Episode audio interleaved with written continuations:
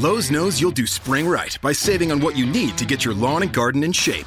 We do it right too, with deals to help you save every day, like four bags of premium mulch now for just $10. And buy one, one and a half cubic foot bag of Miracle Grow vegetable and herb garden soil. Get a Bonnie Basics plant for free. Whatever's on your spring to do list, do it right for less. Start with Lowe's. Offers valid through 5 1 while supplies last. Bonnie offer valid on select 11.8 ounce pots. Valid in store only. See store for details. U.S. only. Excludes Alaska and Hawaii. Ciao a tutti, sono Alex Raccuglia, questo dovrebbe essere Runtime Radio e questo è Techno Pills.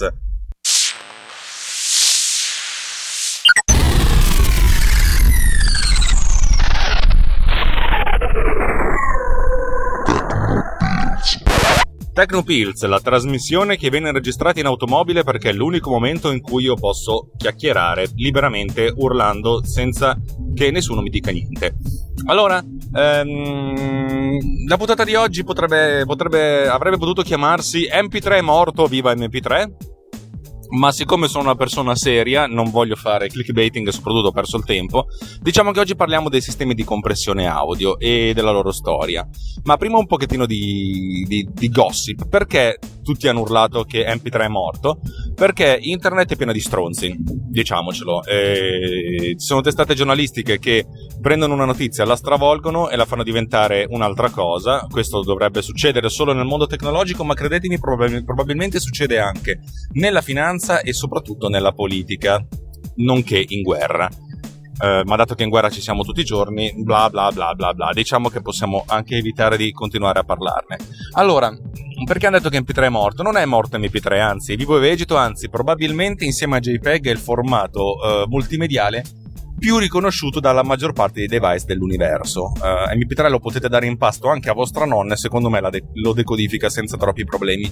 Ma allora perché tutti dicono che è morto? Ma perché semplicemente l'ultima delle, l'ultima delle patent dei brevetti eh, di MP3 negli Stati Uniti, perché in Europa erano già scaduti da un po', insomma è morto, è finito adesso è libero. Cioè chiunque può prendere l'algoritmo, scrivere un encoder MP3 senza dover pagare i diritti di royalty al Fraunhofer Institute che sono quelli che fondamentalmente ci hanno lavorato di più e hanno migliorato lo standard MP2, così si chiamava MPEG Audio Layer 2, cioè il secondo livello, facendolo diventare eh, quello, formato ottimizzato che è MPEG 2 MPEG 3 e MPEG Audio Layer 3.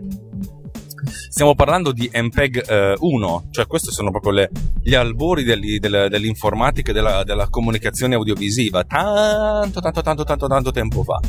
Però eh, diciamo che quella è stata, è stata una delle grandi, delle grandi figate che, che, si sono inventati, che poi ha rivoluzionato due volte il mondo della musica. Prima con, uh, con, gli MP3 che si potevano scaricare illegalmente, poi legalmente e infine anche con lo streaming, con i servizi di streaming quali potrebbero essere Apple Music che però non usa MP3 ma usa AAC che è essenzialmente la sua evoluzione dal punto di vista tecnico e, e Spotify che invece da quanto ho capito internamente utilizza MP3 e, mi chiedo, e mi chiedo sempre come mai, però vabbè, questi sono anche problemi fondamentalmente miei. Allora, dicevamo, i sistemi di compressione audio, ma perché si comprime audio? La risposta è sempre quella, per occupare meno spazio. Immaginate che 25 anni fa internet non era veloce come adesso, cioè adesso non è ancora veloce, però diciamo che ehm, con la banda che abbiamo a disposizione, un, con una semplicissima DSL, anche la più base di tutte, noi possiamo scaricare eh, o riprodurre in streaming un file di qualità identica, identica, cioè uno a uno al CD audio senza necessitare di compressione. Ma tanto tempo fa, quando c'erano problemi di banda e soprattutto quando i device portatili non avevano tutti questi gighi a disposizione, la banda era, era, insomma, era, era, più preziosa, per cui gli, gli algoritmi di compressione audio eh, si sono rivelati necessari. Non solo perché anche i supporti digitali, quali potrebbero essere i CD video o i DVD video, necessitavano di, di, insomma, di, avere delle tracce audio che occupassero meno spazio, per cui si è compresso l'audio. Sugli algoritmi di compressione audio vi rimando una puntata bellissima, note, ve la metto nelle note dell'episodio, di, di Pillole di Bit, che è una sorta di fratello gemello, eh, lui quello bravo, io sono quello cattivo, eh, in cui parlo di, di, tecnica. Lì parliamo di tecniche di compressione audio e diciamo che ve lo, vi lascio a quella puntata perché a ripetermi non sarebbe assolutamente utile e intanto faccio pubblicità a un post in cui ho registrato con una voce decisamente migliore perché ero in studio, cioè in casa mia ma con un microfono decente senza il rumore dell'automobile e, e insomma ho detto le stesse cose e così conoscete questo podcast che è bellissimo e che vi consiglio di, eh, di ascoltare bellamente più del mio. Um, oggi parliamo un po' della storia degli, degli, degli algoritmi di compressione audio e di come si sono evoluti. Prima di MP3 c'era MP2. MP2 è essenzialmente stato il, sviluppato da MPEG, cioè Motion Picture Expert Group, e aveva lo scopo effettivamente quello di, di, di, di prendere l'audio e di, comprimerlo. Eh, per mantenere la stessa qualità dell'audio originale in, in, qualità CD, diciamo che il rapporto di compressione stava intorno del 5 a 1, cioè significava che il file finale occupava un quinto. Ma ancora non si parlava di file, si parlava essenzialmente di quanto la banda dell'audio doveva occupare rispetto alla banda originale. Immaginate di avere un flusso video, allora non si parlava neanche tanto di file, si parlava di flussi e andava, questo flusso video, audio-video, andava convertito. Del video se ne occupava MPEG dell'audio se ne occupava sempre MPEG, ma MPEG audio. Eh, il primo layer era l'MPEG 1 che non è mai stato fondamentalmente implementato perché insieme al, al, al livello 1 è stato implementato il livello 2. Ora, uno potrebbe dire MP2 non l'ho mai sentito nominare e infatti è vero, però considerate che il CD video, il video CD, che è stato la, il primo esperimento per cercare di infilare su un supporto digitale rotondo un, un video digitale, eh, aveva MPEG 2. Eh, non solo, le trasmissioni digitali del digitale terrestre, quelli standard definition, eh, fino a livello 2 ehm, la possibilità erano limitate a poche frequenze e essenzialmente soltanto allo stereo. E se non erro, non, non, vorrei dire una cavolata, il primo stereo eh, veniva eh, codificato essenzialmente prendendo il canale destro e comprimendolo e il canale sinistro e comprimendolo. Eh, con MP3 si sono fatte delle, delle evoluzioni, cioè l'algoritmo è, è stato molto più, eh, più raffinato perché mentre MPEG audio layer 1 e layer 2 utilizzavano essenzialmente la, la, suddivisione in bande di frequenza, in pratica si prende il, il, il segnale, lo si divide nelle bande di frequenza, poi ognuna di queste bande viene compressa a, a, a livello qualitativo uh, sempre più basso fino a raggiungere la, il livello di compressione scelto. MP3 utilizza anche la trasformata di Fourier in modo da essere più, più preciso e avere meno scarti, diciamo. Eh, dicevamo, MP3 ha aggiunto due grandi caratteristiche alla, all'audio compresso di MP2 eh, la prima è quella di avere la, la, codifica joint stereo. In pratica, invece di codificare il canale destro o il canale sinistro indipendentemente, eh, veniva fatta una codifica diversa. In pratica si prendeva il canale destro, lo si sommava al canale sinistro, cioè si otteneva l'insieme delle informazioni che erano comuni ai due canali, e poi si prendevano il canale destro e il canale sinistro si, differ- si differenziavano in modo da avere il canale delle differenze. Dal punto di vista della, se non, se non dovessimo fare la compressione, queste due cose eh, comporterebbero di avere la stessa quantità di informazioni. Ma dato che anche nelle, trasform- nelle, nelle, trasmissioni in stereo, nei canali, nelle canzoni, nei film, la maggior parte delle cose sono comuni ai due canali, eh, in pratica si può dedicare molta più banda al canale, a quello che è il canale centrale, cioè il centro, e, e molta meno banda alle differenze. In questo modo si riesce ad avere un'ottimizzazione del, della qualità. Eh, praticamente qualunque audio da allora è stato compresso con la codifica joint stereo, cioè stereo uh, raggruppato, in modo tale da, da evitare di perdere, di perdere, frequenze. Perché mettiamo che c'è un, la, suono della batteria, tu, cia, tu, cia, la batteria essenzialmente a parti piatti è sempre in centro. In questo modo si codifica la batteria una volta sola invece di codificarla due volte. Vabbè, questo fondamentalmente è è quasi, è quasi, una pippa tecnica, però ve la, ve la racconto perché, perché cons- questa cosa, soprattutto questa cosa, ha consentito di risparmiare un sacco di spazio, mantenendo la qualità inalterata. Questo, questo dal punto di vista della, della, dell'elettronica consumer, ma ci sono stati altri ambiti in cui c'era necessità di comprimere l'audio? E la risposta è cazzo sì.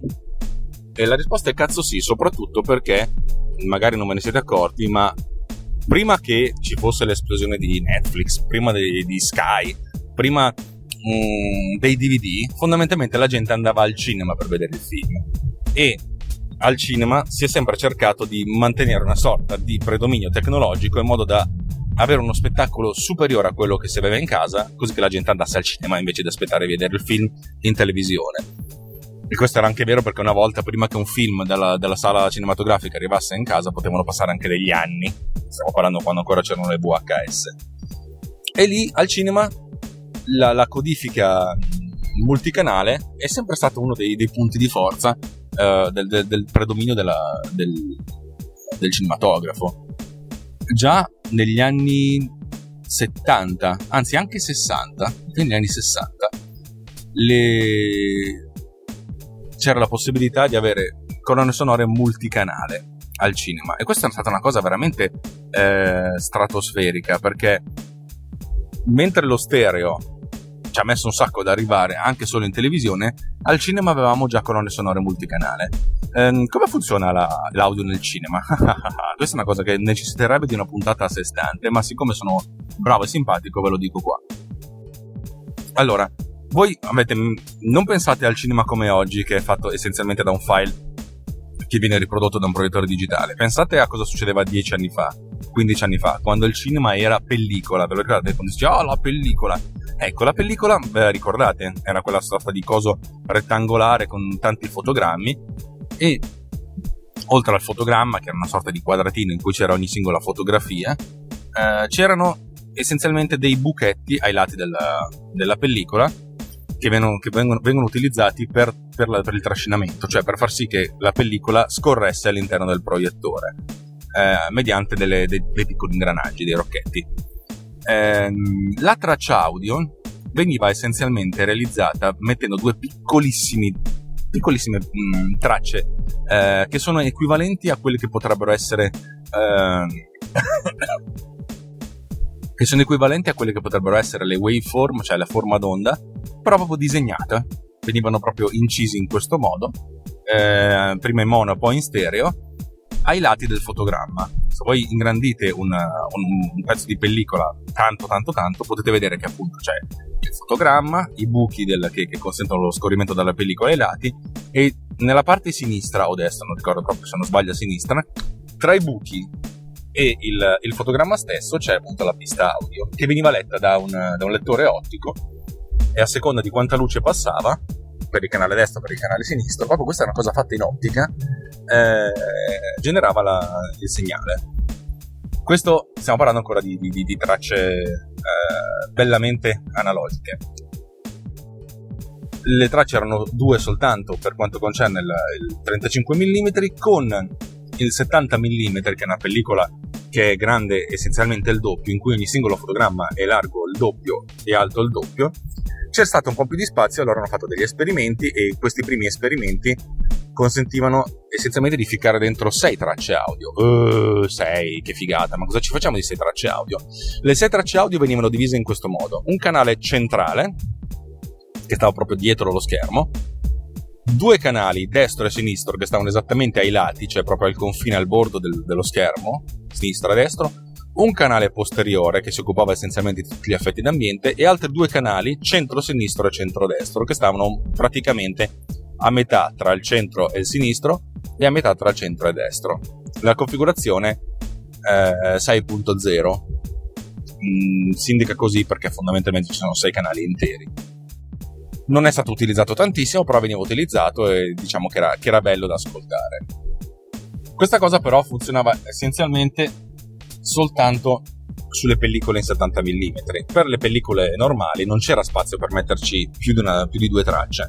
Al che anni, alla fine degli anni 70 la, i Dolby Laboratories, che insomma hanno sempre sviluppato strumentazioni, apparecchiature e ingegnerizzato cose che hanno a che vedere con l'audio, si sono inventati il famosissimo Dolby Stereo. Uh, ve l'avete mai sentito nominare il Dolby Stereo? Prima, chiama, prima del Dolby Surround c'era il Dolby Stereo come funzionava il Dolby Stereo?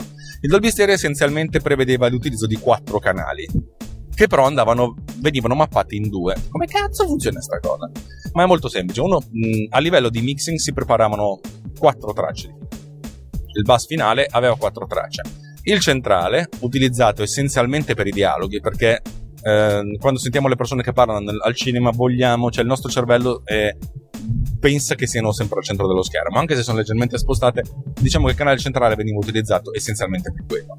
I due canali eh, frontali, sinistro e destro, per tutti gli effetti, d'ambiente, le, le cose, e poi un canale surround, cioè che sta a posteriore, che praticamente prevedeva tutto quello che era uh, effetto d'ambiente, che so, il vento, un po' di musica, eccetera, eccetera.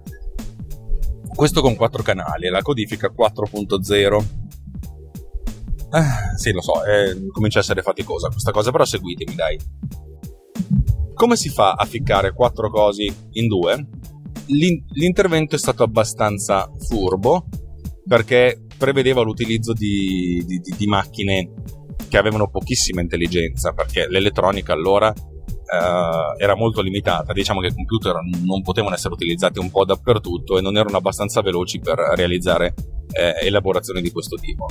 Per cui la prima codifica è stata una codifica matriciale in cui il canale centrale era, si veniva, veniva ripartito equi, equamente tra il sinistro e il destro e il canale posteriore veniva ripartito uh, equamente invertendolo tra il sinistro e il destro. In pratica il canale sinistro rimaneva identico, il canale destro rimaneva identico, il canale centrale veniva splittato in due e identico messo a sinistra e a destra e il canale posteriore veniva splittato in due e uno dei due veniva messo in controfase, cioè invertito, in modo tale da, da ficcarlo nel, sempre nel canale sinistro e nel canale destro.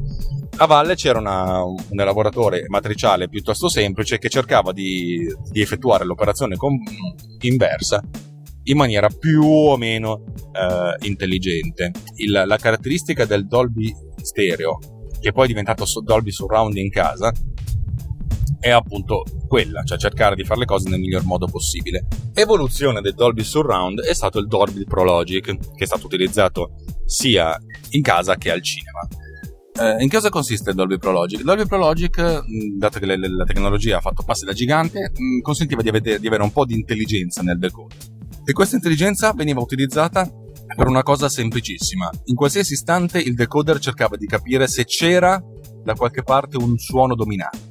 E a questo punto questo suono dominante capiva da dove, dove stava e lo, lo splittava nei, nei, canali, nei, canali, giusti, cioè eh, se il suono dominante veniva da qualche parte, che ne so, a sinistra o a destra, a questo punto spostava tutte le frequenze di questo suono dominante lì, anche se, eh, andando oltre la, la decodifica matriciale, perché ben capite, immaginate che eh, di avere un suono che, che, arriva soltanto dal canale destro, parte di questo suono fi- ritornerà al centro per la codifica matriciale, perché il canale centrale è dato dal sinistro poi il destro, e parte di questo suono finirà nel, nel canale surround, perché il canale surround è fatto dal canale destro meno il canale sinistro.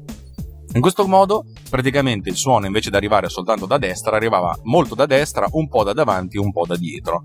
E invece con la codifica Prologic si capiva, oh, questo suono è veramente, veramente ben codificato, ben localizzato a destra, ficchiamolo solo a destra.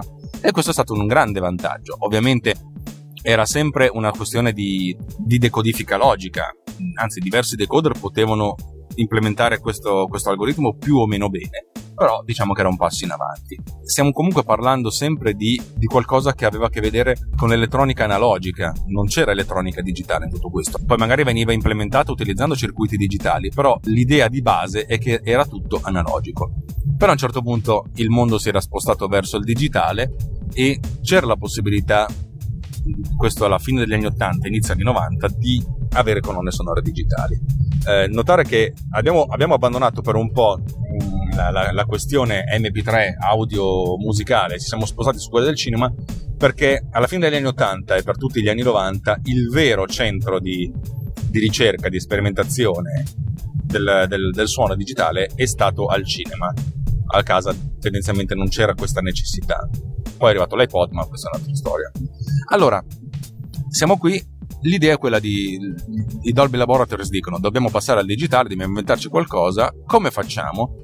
Il loro algoritmo si chiamava AC, che significa Adaptive Coding, e hanno sviluppato diverse versioni di questo algoritmo. Il più famoso è AC3, cioè la terza versione, che è stata quella che hanno commercializzato con il nome di Dolby Digital. A un certo punto loro sono riusciti a dire prendiamo un segnale e possiamo prendere un segnale costituito da 6 canali, non 2, non 4, non 5, 6, figata totale globale e possiamo convertirlo in maniera digitale. L'algoritmo di base è un po' sempre lo stesso, cioè diciamo che il principio è sempre quello di MP3, però questa volta applicato al multicanale. Infatti si utilizzano molto bene le, le, le caratteristiche di joining, cioè in pratica come fare a, ficcare dentro, a, a, mettere insieme le frequenze che sono comuni a diversi canali, un modo che invece di avere solo il joint stereo abbiamo un joint stereo surround per tutti i canali. Questi canali erano ben divisi, cioè il canale centrale, quello che sta davanti, essenzialmente utilizzato per il parlato, i due canali frontali, cioè sinistro e destro, per tutti quelli che erano gli effetti sonori frontali, e poi due canali surround, non uno solo, cioè non ce n'è uno solo che stava dietro, ma ce n'erano dietro un canale surround sinistro e un canale surround destro. Vorrei farvi notare che con questa configurazione, cioè con la configurazione surround, non significa che abbiamo una cassa ma abbiamo una serie di casse eh, che sono disposte posteriormente, anche col Dolby Surround. Anche se c'era essenzialmente un canale, questo canale veniva ripartito in diverse diffusori, due essenzialmente a casa e molti di più al cinema. Lo stesso dicasi a, mm, per il Dolby Digital, abbiamo tanti diffusori sinistro posteriore, tanti diffusori sin- destro posteriore. E l'ultimo, l'ultimo canale è il canale che viene chiamato LFE, Low Frequency Effects o Subwoofer, questo canale subwoofer si, occupava, si occupa essenzialmente solo degli effetti sonori di bassa frequenza. Le cose fondamentali del subwoofer sono due. Uno, per come l'orecchio percepisce i suoni, il, il subwoofer può essere abbastanza posizionato indifferentemente un po' dove vogliamo, perché sotto una certa soglia i suoni non vengono percepiti dall'orecchio, ma dallo scheletro per cui è lo scheletro che riceve queste vibrazioni e per cui il subwoofer di solito veniva posizionato in terra in modo che le vibrazioni potessero propagarsi mediante il, il pavimento o il pavimento della, della sala cinematografica e questo subwoofer poteva essere posizionato a sinistra o a destra. Spesso e volentieri i cinema più grandi avevano due subwoofer, uno a destra e uno a sinistra, ma essenzialmente perché avevano bisogno di più potenza. In casa se ne poteva mettere uno solo. L'altra caratteristica è che la banda di questo subwoofer è tendenzialmente un decimo della banda del, di un canale normale. Eh, venivano, vengono chiamati canali discreti, cioè non c'è più una codifica matriciale, cioè non è che un canale viene ricavato dagli altri con qualche elaborazione, ma ogni canale è, è a sé stante, cioè è uno e unico e occupa una banda 1 e il subwoofer, dato che occupa un decimo della banda, è punto 1, motivo per cui la, le codifiche multicanale digitali originali erano codifiche 5.1, cioè 5 canali normali e il punto 1 per il subwoofer.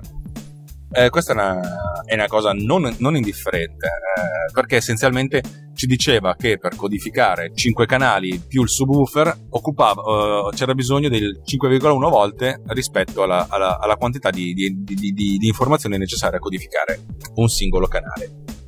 Allora, siamo appunto arrivati a questa cosa. AC3 consente di avere diversi bitrate, mentre l'MP3 essenzialmente consentiva di avere i bitrate che andavano da 32 kilobit al secondo fino a 320 kilobit al secondo. Kilobit al secondo significa dobbiamo essenzialmente dividere per 10. Eh, 128 kilobit al secondo sono circa 15 kilobyte al secondo, più o meno. I, eh, AC3 invece consente di avere del, delle fre- dei bitrate molto maggiori, ma anche perché c'era da, da, portare molta più roba, cioè non c'era da portare soltanto due canali, ma 5.1 canali. Tendenzialmente la codifica AC3 utilizzata al cinema necessitava di 384 kilobit al secondo, che sono relativamente pochi, eh. comunque è un quarto rispetto a, alla banda occupata da un CD audio. Un quarto, però comp- che, che aveva dentro questi 5.1 canali. Ma dove ficchiamo sto stream digitale? Beh, la, la, soluzione è stata molto furba. In pratica sono stati ficcati dei, dei, delle, su, su, sulla pellicola delle piccole bande magnetiche che appunto avevano il, la codifica di questi, di, questi, di questi, bit, cioè in pratica una, una, compressione in bit con tutta la ridondanza del caso e queste bande magnetiche erano molto sottili, erano ficcate tra le bande ottiche e i buchetti, cioè si era riusciti a, a, a, trovare ancora meno spazio in modo da ficcare questi, questi, queste piccole bande magnetiche che consentissero di, di, di, di registrare audio digitale. il, il, video, il, video, il proiettore, non era videoproiettore, era solo proiettore, aveva praticamente una sorta di lettore magnetico, come se fosse un lettore di cassette, che estraeva questo flusso, lo mandava a un decoder, il decoder decodificava digitalmente e mandava il tutto a, all'impianto audio.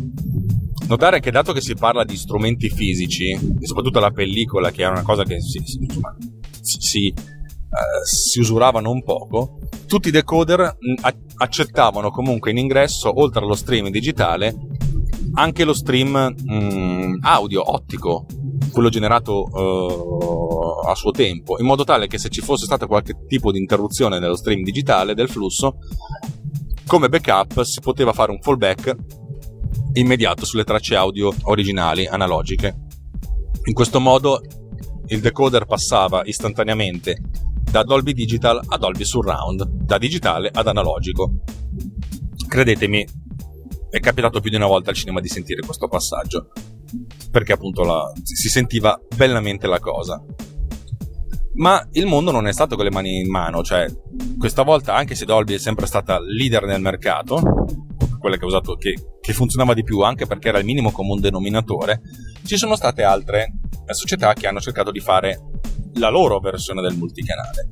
La più interessante, dal mio punto di vista, è stata la DTS, Digital eh, Theater Sound, che inizialmente aveva, una, un, aveva sviluppato i suoi algoritmi, l'algoritmo DTS, con un'idea diversa dal multicanale. Loro dicevano le registrazioni audio dei CD van bene, però secondo noi si può fare di meglio, perché un, un CD audio consente di avere un segnale stereo ogni, con frequenza di bit 44.1 kHz, che è buona, non buonissimissima, ma figuriamoci, tendenzialmente eh, buona per quanto la gente può, possa, possa sentirla, e 16 bit per campione. Questa potrebbe essere la, la, grande discriminante, mentre negli anni 70, quando il CD è stato inventato, questi sembravano numeri assolutamente fuori da ogni scala per la loro perfezione, man mano che si è andato avanti si è sentito che si poteva far di meglio. Molti dicono, ma cavoli, ma l'orecchio umano può arrivare fino a 19 kHz. E quando sei giovane, anzi, man mano che invecchi, la soglia di udibilità si, si abbassa sempre di più. Vero? Però altri studi hanno, hanno, mostrato come ci sono altre parti del nostro corpo che, che percepiscono il segnale. Come abbiamo visto prima, è lo scheletro che sente le, fib- le, vibrazioni sotto una certa frequenza e sopra una certa frequenza come si sentono? Con la pelle. È una percezione non, uh, non cosciente, è una percezione che arriva live- a livello di sensazione, però diciamo che le frequenze sopra una certa soglia vengono percepite con la nostra pelle. Ed è il motivo per cui comunque ascoltare un concerto dal vivo senza soprattutto un concerto di musica classica dove c'è un'orchestra che suona non c'è un'amplificazione in mezzo, l'amplificazione taglia le frequenze, eh, dà comunque un'emozione, oltre al fatto di essere l'emozione di essere lì, un'altra, una delle emozioni non, ehm, non, coscienti è data dal fatto che certe frequenze arrivano dallo strumento a noi proprio attraverso la comunicazione cutanea. Insomma, diciamo che DTS ha detto dobbiamo ficcare dentro su un CD più roba. Come facciamo? Comprimiamo il segnale, perfetto. Come lo comprimiamo? Utilizziamo il nostro algoritmo di, di compressione e riusciamo a far stare su un CD, cioè proprio su un CD audio, stessa durata, cioè un CD audio che dura 60 minuti, lo facciamo durare 60 minuti, però mettendoci dentro uh, più roba e comprimendo questo segnale. Eh, la banda del, del, CD audio è di 1500 erotti kilobit al secondo, cioè tanto, tanto di più, 10 volte di più rispetto a un, a un MP3, eh, quattro volte di più rispetto a un, a un Dolby Digital. Ci stava un, un sacco di roba. Però le prime ricerche hanno detto che fondamentalmente la gente non gliene fregava niente, deve avere una qualità superiore a quella del, del CD audio perché gli bastava e avanzava. Allora hanno spostato le loro mire verso i, il cinema. Detto, vediamo se possiamo fare qualcosa per il cinema. L'idea è quella: hanno sviluppato questo algoritmo di compressione, la le cui peculiarità erano essenzialmente tre. Uno, c'era la possibilità di utilizzare più banda, cioè la banda di un CD, cioè 1500 rotti kilobit al secondo, e avere una gamma dinamica molto, ma molto, ma molto più, più intensa. Questo si, insomma, si poteva tradurre con un, suoni più forti che erano più forti, suoni più deboli che erano più deboli, mantenendo comunque una qualità generale superiore a quella del, del percepita col Dolby Digital. Figata, figata, figata. E poi si, si sono detti: Ma dove cazzo ficchiamo questi 1500 erotti kilobit al secondo su una pellicola? Anche perché non è che potevano dire togliamo la, tar- la traccia Dolby Digital e ci mettiamo la nostra, perché i- la maggior parte dei cinema non aveva il decoder di ITS. Dovevano inventarsi un modo per, um, per far sì di infilare la traccia tanta roba mantenendo la compatibilità verso le cose precedenti. La soluzione è stata semplice, nel senso non ficchiamo la traccia sul, sulla pellicola, la lasciamo su un CD. E allora come facciamo? Semplicemente sulla pellicola mettiamo dei marker tra un buco e l'altro, avete presente i buchetti che c'erano nella pellicola? C'è un po' di spazio ancora, tra un buco e l'altro ci mettiamo i nostri marker di sincronizzazione che dicono ogni, in ogni istante quale punto del CD eh, de, de, de, va, va, riprodotto. Per cui il decoder DTS eh, comprendeva appunto il, un proiettore che avesse il lettore di, queste, di quest'altra traccia tra i tre, tre buchetti e un lettore CD che consentisse di, di, di, riprodurre il CD e il CD audio veniva consegnato insieme alla pellicola.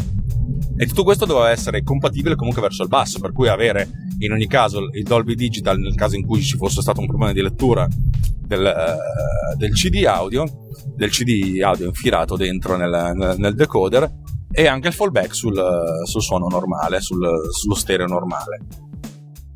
Capite che adesso la, la sala di proiezione cominciava a diventare un po' complicata da gestire eh, Sony non è rimasta nelle, con le mani in mano. Anche loro hanno detto facciamo anche noi un, un, un algoritmo di compressione. Loro sono, si sono inventati ATRAC. Non mi ricordo per cosa sta la sigla, sta per Adaptive Transform uh, Audio Coding qualcosa del genere. ATRAC l'hanno sviluppato per il mini disc. L'idea era quella, portiamoci in giro un cazzillo che consenta di registrare audio digitale in qualità CD, però che sia più piccolo del CD, perché il CD era grosso ci hanno provato, non è mai stato un successo commerciale, però ci hanno provato e hanno inventato questo algoritmo e dato che a un certo punto ho detto cosa ci facciamo, cosa non ci facciamo, idea, ficchiamolo dentro anche noi nel cinema. Abbiamo una casa cinematografica, Sony detiene, Sony è padrona di Columbia, di TriStar, TriStar e di altre, insomma, piccole, piccole case, però Columbia è quella più, più, più grossa. Facciamo anche noi il formato digitale. E dato che avevano sviluppato questo algoritmo, ecco, possiamo ficcare dentro questo, questo segnale 6 canali, anzi 7 canali, oltre ai 5.1 del, sia del Dolby Digital che del DTS, ci possiamo infilare dentro anche un altro canale anteriore sinistro e un canale anteriore destro. In pratica avevamo la stessa configurazione del, dell'originale a 70 mm ma con due canali posteriori e un canale subwoofer. E ancora una volta quelli di Sony si sono detti dove infiliamo la nostra traccia in modo che sia compatibile con tutte le altre, col DTS e col Dolby Digital. La scelta è stata quella di mettere un'altra traccia sempre magnetica eh, a questo punto dalla parte più esterna, oltre, cioè tra i buchi e la fine della pellicola. Oh, ci stava roba. L'algoritmo di compressione prevedeva di comprimere tutto a circa un quarto della, della banda necessaria e, e, questa cosa per un po' è andata avanti. Per un certo periodo SDDS è stato sinonimo della qualità migliore, più che altro perché aveva più canali. Dal mio punto di vista, alla fin fine se la giocava abbastanza pari meriti con DTS, per quanto concerne la qualità finale. Poi arrivano i DVD. Non stiamo ancora tornando alla musica, signori, stiamo ancora parlando di cinema. Eh, lo so, è terrificante questa cosa, ma questa è la storia. Arrivano i DVD e i DVD a un certo punto dico dobbiamo fare una cosa meglio della, della VHS per cui mentre le VHS avevano colonne sonore Dolby Dolby stereo dobbiamo fare il Dolby Digital perché è digitale, perché ci sta, perché il mondo si è spostato e infatti il, lo standard dei DVD prevedeva come, come audio tre possibilità.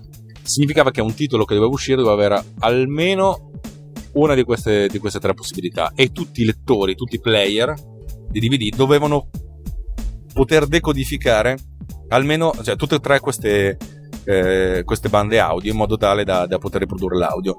La prima è la più semplice, il PCM, cioè l'audio non compresso, stereo, due canali a 48 kHz. 16, 16 bit per canale. È così.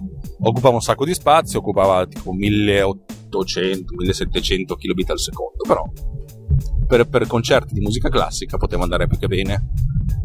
Seconda possibilità, Dolby Digital, e in questo caso si poteva arrivare anche a una frequenza superiore a quella del cinema, cioè invece di 384 si poteva arrivare anche a 480 kilobit al secondo e con diverse configurazioni, dal 2.0, cioè dello, dello stereo semplice, fino al 5.1, passando attraverso diversi livelli intermedi, magari con un solo canale surround, eh, senza canale surround, senza il subwoofer, eccetera, eccetera. Eh, uno potrebbe dire ma perché senza tutte queste cose magari c'erano delle registrazioni di 50 anni fa che non prevedevano il subwoofer per cui non ha senso metterlo dentro. La terza opzione era MPEG multichannel. In pratica era un'estensione di MPEG eh, Audio Layer 2 di MP2 che però prevedeva eh, di avere fino a 5.1 canali non l'ha mai sfruttata nessuno sta cosa qua io credo di aver codificato una sola volta per puro stizio. Perché? Perché essenzialmente era una codifica che hanno messo dentro perché dovevano metterla dentro, ma era essenzialmente superata da, da Dolby Digital e da tutto quello che è venuto dopo. Altra possibilità, opzionale, era quella di avere tracce in DTS, lo stesso DTS del cinema però con due opzioni. O mettere il DTS originale cioè banda intera 1500 erotti kilobit al secondo oppure dimezzare la banda 768 kilobit al secondo che comunque era sempre superiore al Dolby Digital in, uh, come, come qualità Ovviamente non si poteva fare un, un, DVD e pubblicarlo con solo la traccia DTS perché l'ITS era opzionale nei, nei, lettori, per cui comunque sempre dovevi prevedere quando auto, autoravi, cioè creavi un DVD, la possibilità di avere comunque una traccia di base che sia stata che, che era in Dolby Digital o in un'altra codifica di quelle che abbiamo visto prima. Bene, e questo è stato il, questa è la storia del, del, del, del multicanale compresso. Prima di tornare ai formati casalinghi, eh, l'ultima, l'ultima, evoluzione da, dal punto di vista del cinema si, si, chiamava Dolby Digital Surround EX o EX, che aveva avuto questa, questa brillante idea, l'idea di aggiungere un, un terzo canale surround cioè surround sinistro, surround destro, aggiungere un terzo surround centrale. Il surround centrale non viene ricavato con, come canale discreto, ma viene ricavato mediante un, un processore Dolby Pro Logic che effettua il calcolo matriciale dai due canali surround, un po' come se noi facessimo il Dolby, il Dolby Surround soltanto nei canali posteriori creando il canale centrale. Si è trattato di una sorta di piccola grande rivoluzione in attesa dei formati con più canali disponibili. Ma insomma, abbiamo parlato un sacco di cinema al cinema e anche in DVD e cosa succede a questo punto nel mercato domestico, nel mercato della musica? Perché quello è stato un elemento fortemente trainante che poi però si è un po' ammosciato, diciamo così. Beh, eh, dopo un sacco di lavoro, eh, MPEG 2 finisce la sua, insomma, il suo sviluppo e si passa allo sviluppo di quello che dovrebbe essere il seguito, cioè MPEG 3.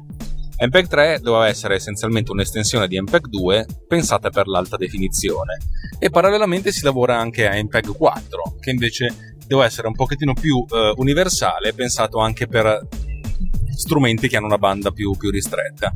Alla fine gli studi che hanno portato a lavorare MPEG 4 hanno detto guarda che MPEG 4 può, può, inglobare perfettamente tutto quello che c'è dentro MPEG 3 per cui finiamo di lavorare su MPEG 4 e allora diciamo che hanno fatto MPEG 4 stiamo parlando di, di contenitori non soltanto di, di video ma di video e audio insieme. E infatti MPEG 4 prevede un nuovo codec audio che si chiama AAC Advanced Audio Coding. AAC aveva inizialmente l'obiettivo di essere come MP3 ma di qualità superiore o, ancora più ragionevolmente misurabile, ottenere la stessa qualità di MP3 ma dimezzando la banda necessaria. Uh, mamma mia, che roba! Tutti ogni volta mi dicono: ma perché non l'hanno fatto anche prima sta cosa?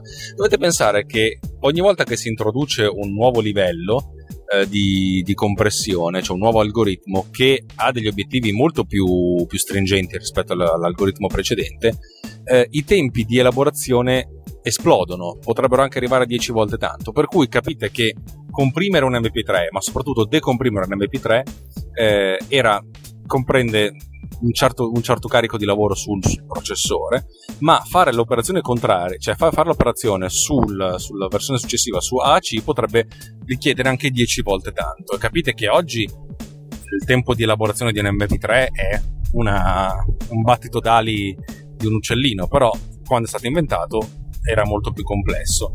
E mi ricordo che 20 anni fa, 22 anni fa, si faceva a gara a comprimere gli MP3 e mantenendo la buona qualità Mm, chi, chi, riusciva a superare l'1 cioè a comprimere un file in MP3 più velocemente della durata del file stesso, eh, vinceva, voleva dire che aveva un bel computer. Ma insomma, diciamo, capite perché ogni volta che si aggiunge un livello di complessità le cose, le cose sono molto, molto più delicate. Ed è il motivo per cui ancora oggi H265, che è il seguito di H264 dal punto di vista dell'audio, e non è ancora eh, entrato prepotentemente a far parte della nostra vita proprio perché necessita di computer che sono molto potenti e non sono ancora stati scritti dei driver delle librerie per utilizzare la potenza di calcolo delle schede grafiche per la, de- per la decompressione.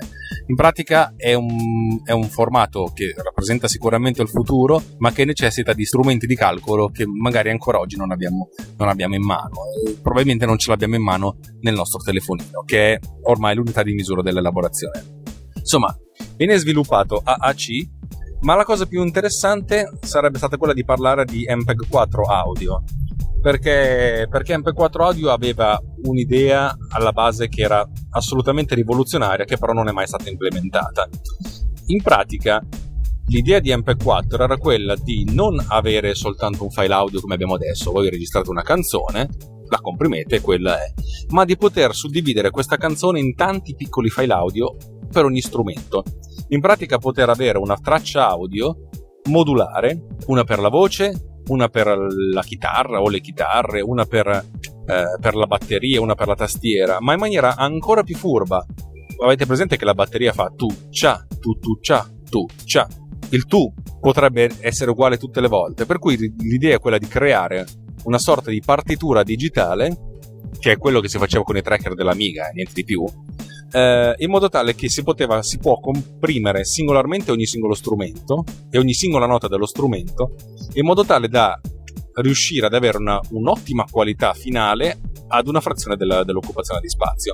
Questa cosa poi non è mai andata in porto perché sì, era, era eccezionale, ma lo sviluppo della banda, del, dello spazio di occupazione ha fatto sì che non fosse più necessario uh, realizzare un, una, un'infrastruttura del genere, anche perché una cosa del genere non la puoi fare sulla canzone finita, ma proprio nel momento in cui stai registrando la canzone, comprimendo le singole tracce, o ancora meglio, utilizzando le partiture MIDI per il, le singole note di ogni singolo strumento. AC vince ancora oggi, è il, è il formato audio di default della maggior parte dei servizi di streaming, primo tra tutti Apple Music che l'aveva già utilizzato con iTunes e ufficialmente, cioè nel senso a livello teorico, raggiunge la stessa qualità di MP3 occupando la metà dello spazio.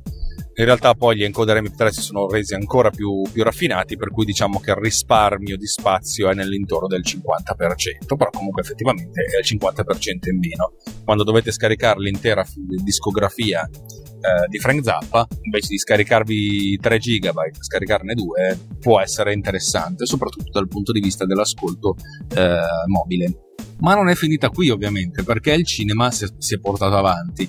Si era arrivati al limite superiore con la pellicola, però nella fine degli anni 90, inizio degli anni 2000 c'è stata la rivoluzione digitale, cioè il cinema è diventato sempre più difficile, digitale e oggi è praticamente impossibile distribuire un film che non sia su un hard disk o su un, su un file. Questo ha dato la possibilità di avere molta più qualità, anche se molti dicono che la pellicola è ancora insuperabile, però avere la possibilità di avere uno spazio virtualmente infinito e avere anche diverse colonne sonore attaccate a questo file eh, che possono essere riprodotte utilizzando dei decoder software o in congiunzione software e hardware che essenzialmente leggono il flusso e, e lo decodificano. A questo punto non si si è fatti aspettare e, e, al cinema sono nati dei formati discreti che non hanno compressione. I canali discreti, a questo punto, dato che non c'era più vincolo di, di spazio occupato, eh, si sono a questo punto moltiplicati e non è raro adesso al cinema trovare colonne sonore che non sono solo più in 5.1 o in 6.1 dove il sesto canale non è più matriciale ma è discreto, ma anche in 7.1 dove abbiamo quattro canali surround, surround destro, surround sinistro, surround posteriore destro e surround posteriore sinistro.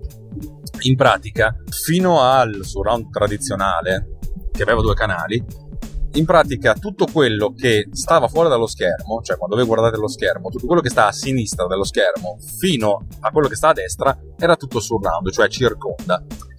Eh, significa che il suono surround sinistro, diciamo, non proveniva proprio da dietro sinistra, ma da tutto attorno a sinistra. Cioè praticamente iniziava da dove finiva la, lo schermo e finiva proprio al centro. Con, i, con l'aggiunta di canali surround eh, moltiplicati abbiamo dei surround laterali cioè destro e sinistro che rappresentano proprio il lato destro e il lato sinistro della sala cinematografica, e surround posteriori che dividono la, la, il lato posteriore in due, surround posteriore sinistro e surround posteriore destro. In pratica, circa dieci anni fa era possibile andare al cinema e vedere una colonna sonora di un film 5.1, 6.1, 7.1 dove ogni singolo canale non era compresso, ma era proprio un, un flusso PCM. Questo l'aveva sviluppato Dolby e anche DTS con dei, con dei formati che sono standard dei Blu-ray. Cioè, tutti i lettori Blu-ray devono poter decodificare questi, questi standard. L'approccio finale al cinema invece arriva da un formato che si chiama Dolby Atmos, che è un formato che per certi versi è molto simile a quello della AC di MPEG 4 che isola le singole componenti. Dolby Atmos prevede una base di, di 5, 6, 7, quanti canali volete discreti ai quali si possono aggiungere fino a 60 tracce, ognuna delle quali viene posizionata nello spazio tridimensionale, cioè davanti, dietro, destra, sinistra e anche sopra, in modo tale da avere un posizionamento proprio preciso con coordinate x, y e z di dove sta questo suono. La cosa interessante è che ogni cinema, cioè ogni impianto di visione, può eh, disporre i diffusori quanti e come ne vuole in modo tale che eh, cinema più grandi possono mettere più diffusori o che possono permettersi di spendere di più, cinema più piccoli ne mettono di meno, il decoder viene tarato in modo tale che adatta la posizione dei suoni, questi suoni che sono posizionati localmente in maniera 1 a 1, in modo tale che eh, si adattino alla dimensione dell'ambiente. La traccia Dolby Atmos è unica e poi si adatta al cinema e al numero di casse che il cinema mette a disposizione. Dal punto di vista domestico ci sono dei decoder di, di, alta, di, alta, fascia che decodificano Dolby Atmos. Non so quanti Blu-ray sono, sono usciti con questo sistema, anche perché è un sistema molto bello, spettacolare, però effettivamente per essere goduto a pieno c'è bisogno di un cinema e di un impianto tarato non, non indifferente, per cui è quasi una sorta di piccola chimera. Per quanto concerne il Dolby Atmos e, le, i surround eh, ulteriori, perché Dolby Atmos prevede appunto posizionamento in altezza, la configurazione più, più semplice è quella 7.1 in cui abbiamo due surround sinistro e destro e due surround superiori che sono posizionati in alto praticamente come se fossero sopra il, mm, lo schermo cinematografico, un po' come se noi li mettessimo sul soffitto però dalla parte anteriore. La configurazione 9.1 invece prevede i quattro canali surround, surround destro, surround sinistro, surround posteriore destro, surround posteriore sinistro e surround anteriore superiore, cioè perché sta in alto, destro, e surround anteriore superiore sinistro. E lo so che dicendo tutte queste cose state iniziando ad avere un mal di testa, avete anche ragione.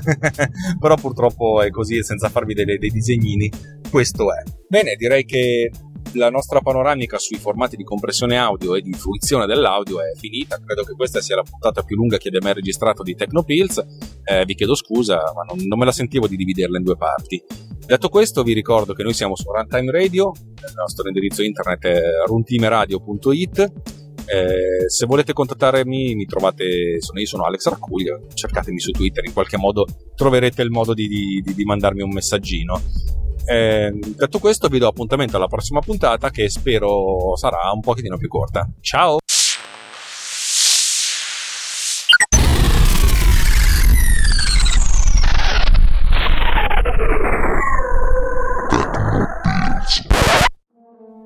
Runtime Radio, 28 programmi, più di 150 ore di trasmissione in streaming al mese interazione live durante le dirette, più di 100.000 ascoltatori in solo 8 mesi dalla nascita del network.